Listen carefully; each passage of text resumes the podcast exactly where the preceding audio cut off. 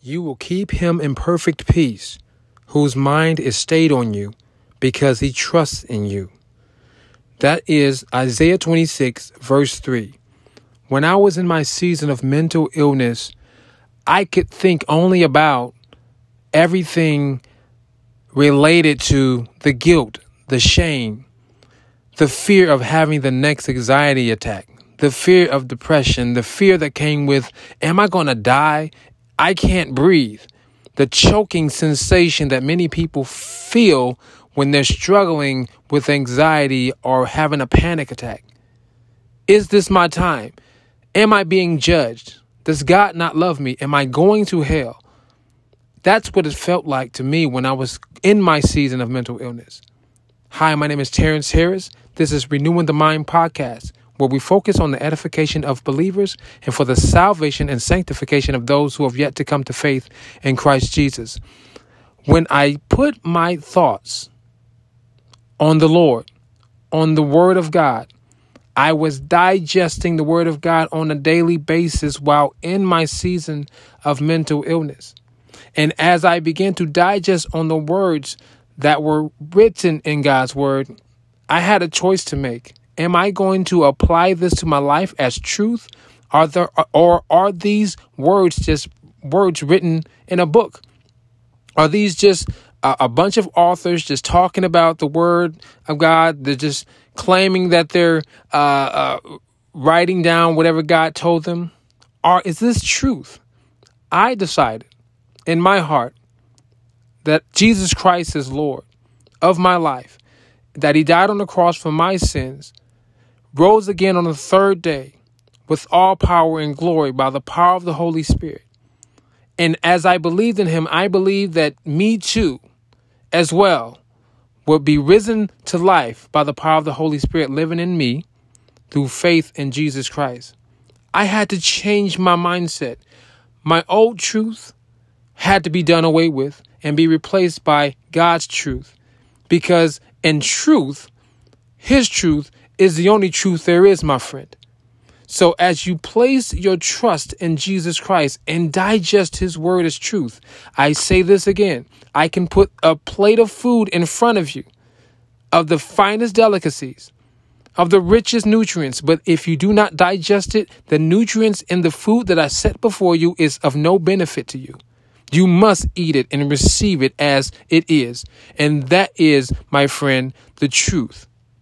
And so as you keep your mind stayed on the Father, as you keep your mind stayed on his promises, on his truths, on the victories that Christ had done in the gospels, making the blind see, causing the lame to walk, driving out demons they feared and they trembled by the sound of the name of Jesus.